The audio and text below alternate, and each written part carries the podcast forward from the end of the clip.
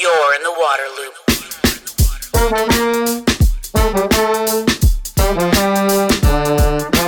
Waterloop, Waterloop, Waterloop. Hey everyone, this is Travis with Waterloop. I want to talk to you for just a minute about High Sierra showerheads. I use them in my house because they're a water efficient fixture, but I'm a big fan for other reasons as well, including their design and construction. They're made of solid metal. So, this High Sierra shower head I have in my hand right now, you can tell that it's a quality, well made product. Unlike the vast majority of shower heads, which involve a lot of plastic in their construction. And that's something we need less of, right? Less consumer products with plastic in them. The other awesome thing is their nozzle design. It's a unique patented nozzle that's not going to clog like so many other shower heads. The other thing about this nozzle is that it will work in low pressure. You'll still get a strong, powerful, but water efficient shower. You can use promo code WATERLOOP for 20% off at highsierrashowerheads.com. Waterloop, Waterloop. Welcome to Waterloop. This is Travis. I am extremely pleased to be joined by a new friend of mine who is here to talk about a lot of different things with social entrepreneurship and water and some incredible activities that are going on. I'm with Venky Raghavendra. He is Senior Vice President for Advancement at the Safe Water Network. Venky, how are you? Travis, I'm doing absolutely fine and wonderful to talk to you. Yeah, like I said, we've only chatted once before this, but we it was a great discussion. I think we discovered a lot of common ground and common philosophy, uh, positivity, uh, an emphasis on solutions and successes when it comes to water. Um, Mhm. One of the things you've had run throughout your career is work on social entrepreneurship. Um, I'd love to hear you describe that, especially in the context of water. Uh, thanks, Travis, and uh, that, that's a great way to begin. Uh, I, I was uh, I was fortunate to spend time, um, considerable considerable number of years with the with the premier social entrepreneurship organization Ashoka, uh, and uh, you know it's it's a very nice trajectory from Ashoka to to other other organizations and then to Safe Water Network. So I've been you know I've been I I I am a self-claimed social entrepreneur. and I have been working with social entrepreneurs around the world. And the best part of that, Travis, is you know you're constantly exposed to incredible solutions and innovative ideas, and, and, and really dealing with complex problems with little resources. So uh, so it's really amazing to bring that experience to Safe Water Network and and to my world of uh, water here. Yeah. What is a, if you could describe a social entrepreneur, what is that person? Well, a social entrepreneur, he or she uh, is is a is a is a quintessential change maker. You know, they they bring their problem solving lens to everything that they do. Uh, they are they look for they look for patterns of of uh, ideas and change, and they they zero in on a particular problem in the world.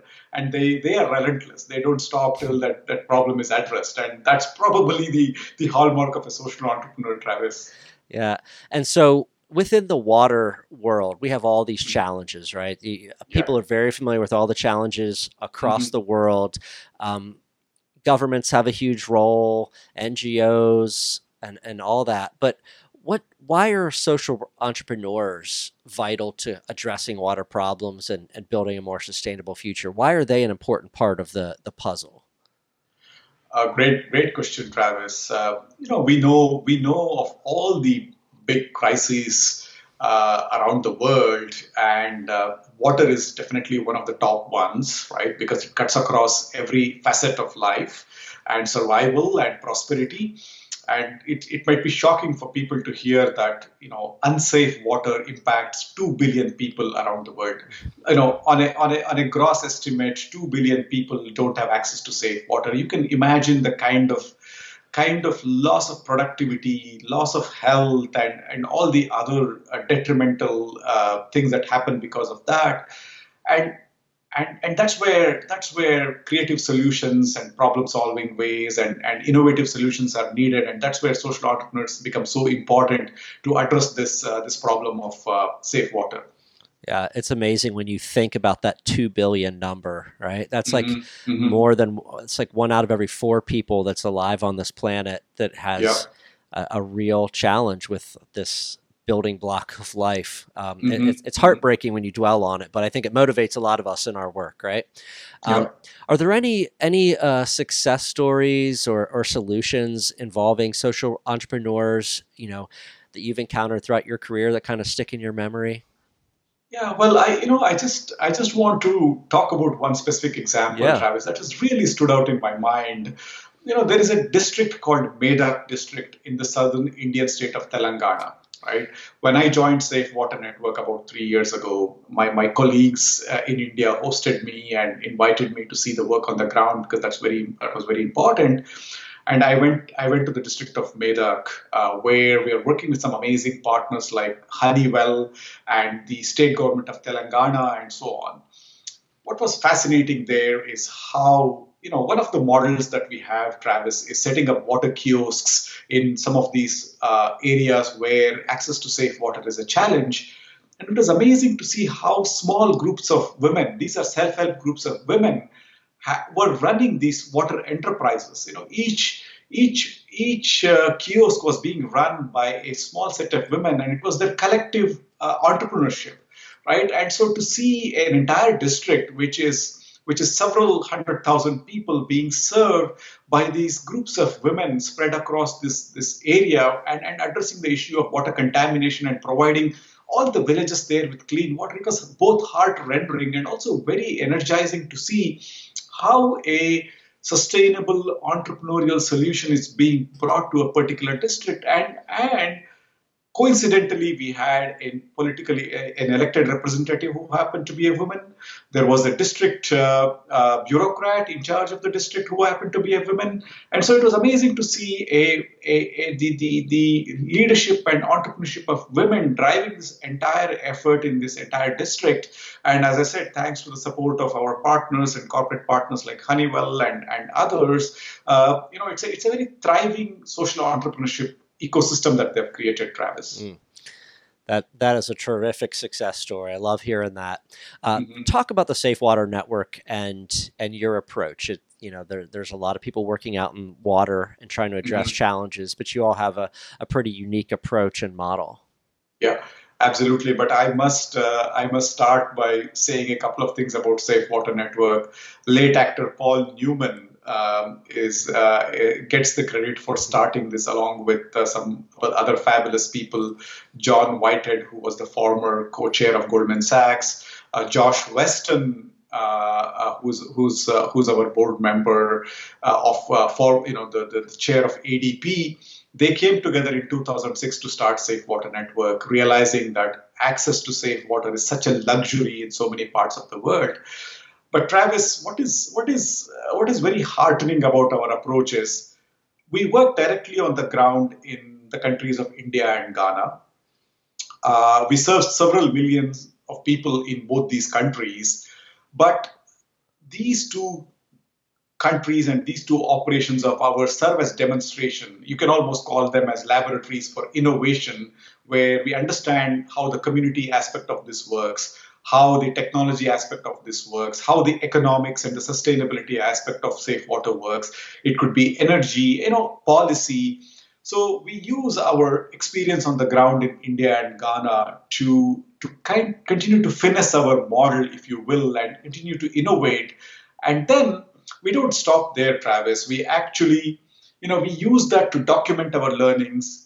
You might even call it building the evidence uh, base for really improving the whole sector and really trying to replicate this, these lessons and share these lessons more widely in the water sector around the world. So, so learning from India and Ghana, sharing it with the rest of the water sector, documenting it as much as possible, and, and even even to the extent of helping craft national and global policy around water. You know, one quick example is the government of India a few years ago invited our team to actually craft the national water policy.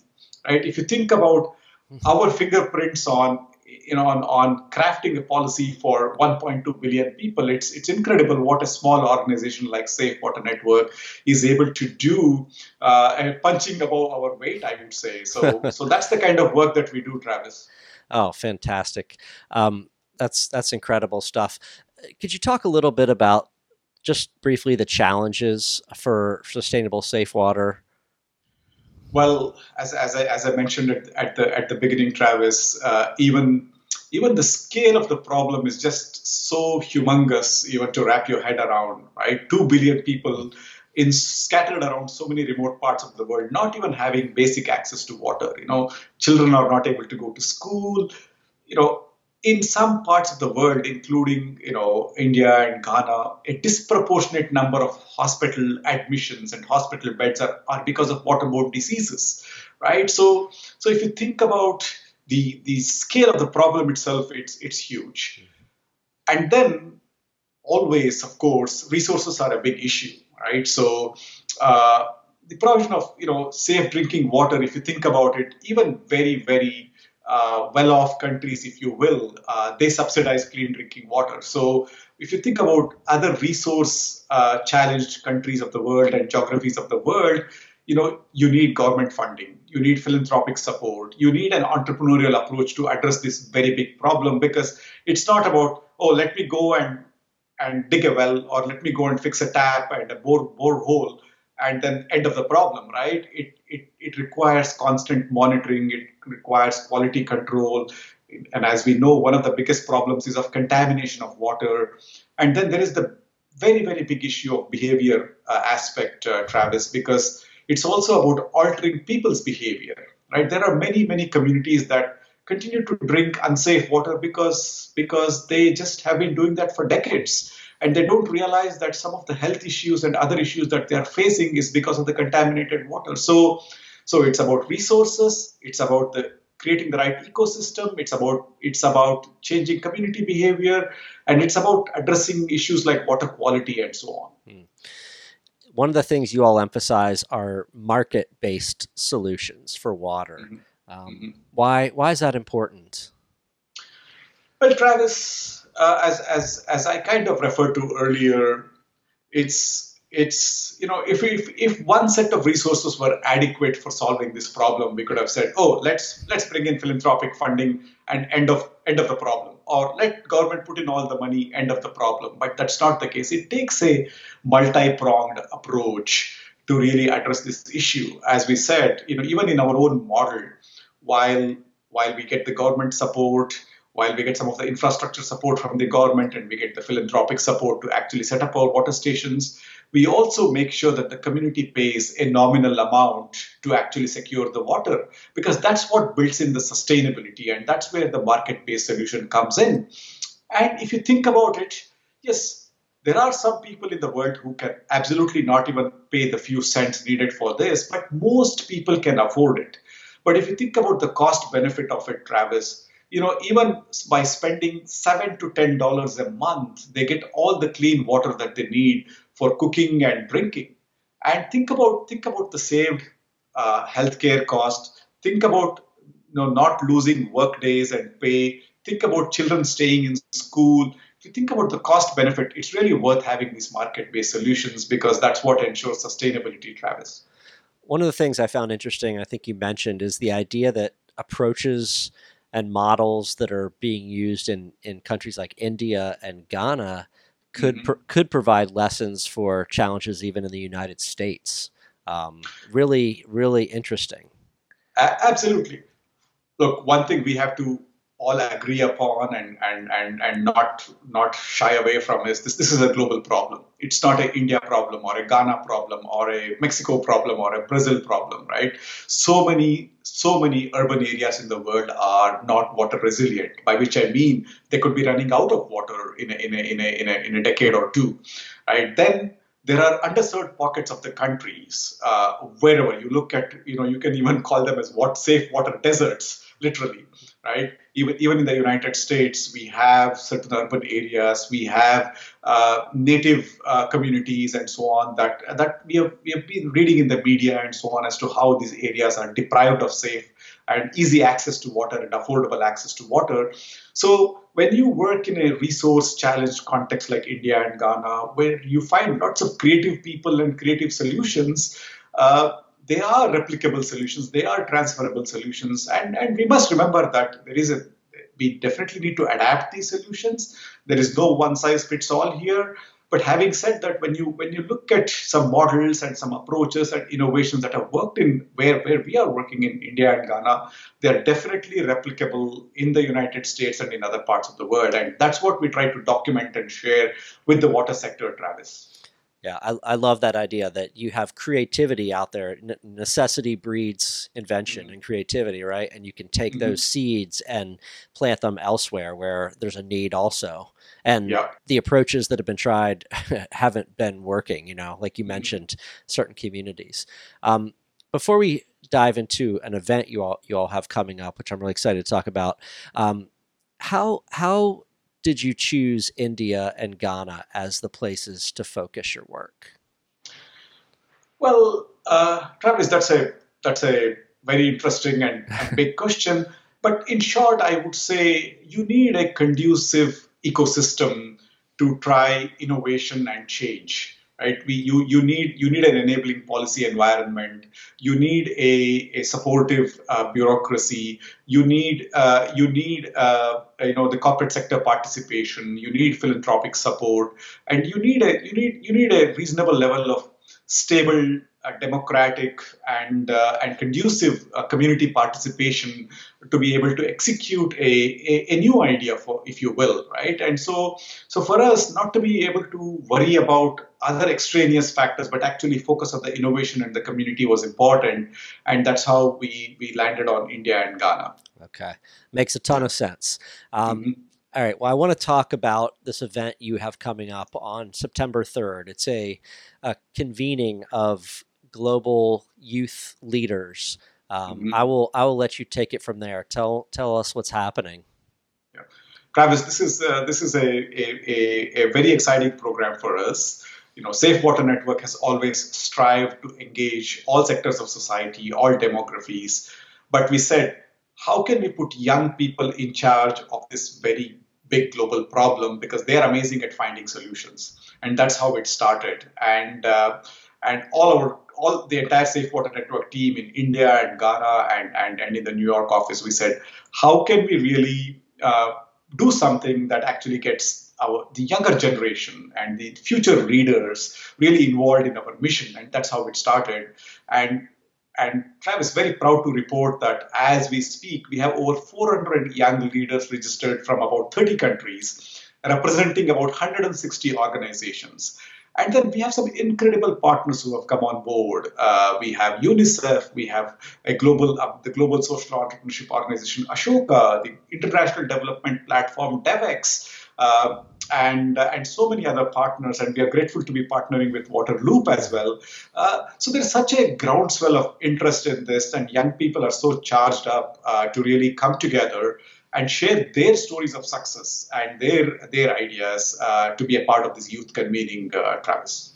Yeah, I I want to dig into the young people thing a little bit more. I mean, I think mm-hmm. you've hit a couple of the reasons. Like mm-hmm. they um, they're not jaded. they're not worn down by years of bureaucracy or frustration or the system, mm-hmm. you know, grinding in the gears of the system. They have like a mm-hmm. real a freshness and a belief um, they're idealistic uh, still, and yeah. they're creative. Um, so, mm-hmm. I mean, eh, that that's kind of why you're trying to get them sparked to and bring them together and highlight them.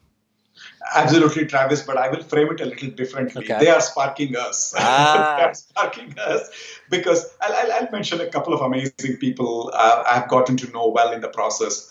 Abigail Opoku, uh, she lives and works in New York City, and and she's been mentoring young people in Brooklyn.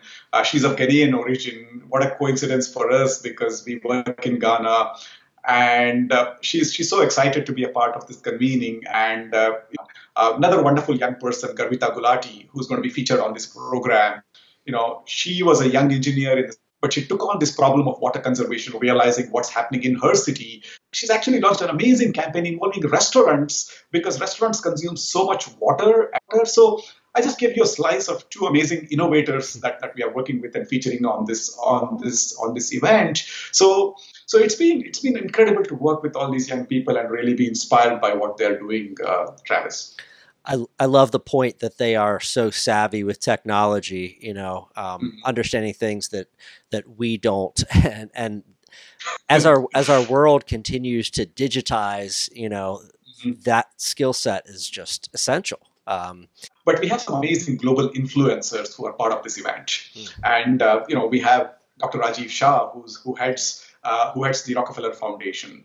We have uh, Ravi Venkatesan, uh, who is a global ambassador for the young at UNICEF, and then we have Chandrika Tandon, who who is uh, you know who's the chair of the NYU Tandon School of Engineering and a very well known philanthropist. She is participating in this program. So we have the dialoguing with these young people because that's an amazing combination, Travis what do you hope then happens right? With an event like this you don't want it to just be a moment in time. You hope it's a catalyst right? So yeah. what what what do you hope kind of flows from this?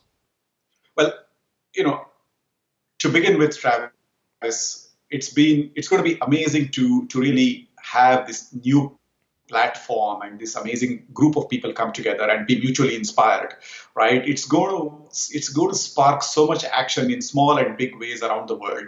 As i said already 13 countries are represented here. So that's one. Two we see this as a vehicle as a portable vehicle for other important issues. And, and water intersects with so many other issues. It could be gender, it could be livelihoods, it could be economic prosperity, it could be public health. And we see during this time of the pandemic how how access to safe water has become such a central issue. So we see this network that's blossomed as a as a platform for future uh, solution finding exercises for addressing other bigger issues which intersect with water, which is almost everything, Travis.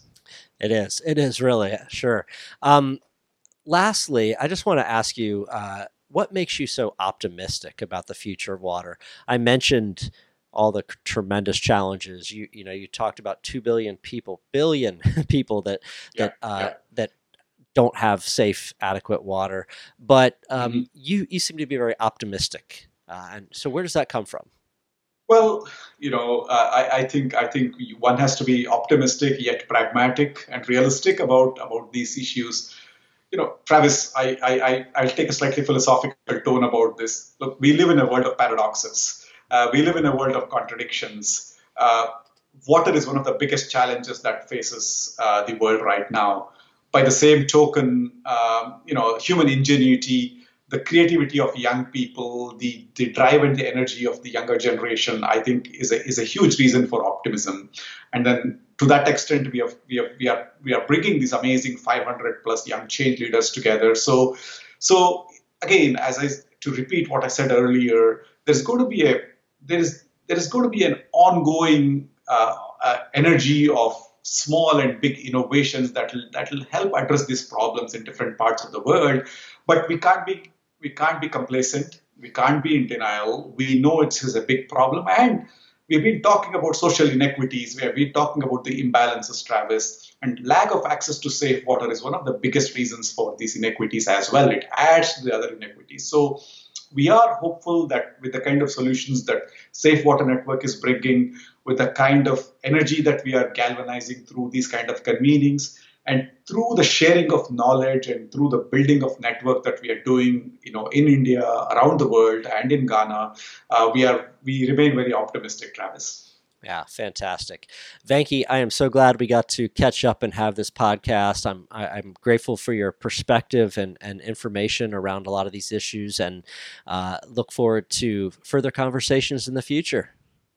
Thank you, Travis, for this amazing opportunity. It's a very vast and complex subject, so I, I just uh, instinctively responded as best as I could. But uh, but there is so many, so much more to this, Travis. But thanks for the opportunity. Waterloop, Waterloop, Waterloop. The Waterloop podcast is brought to you by High Sierra Showerheads, the smart and stylish way to save water energy, and money while enjoying a powerful shower. Use promo code WATERLOOP for 20% off at highsierrashowerheads.com. You're in the Waterloop.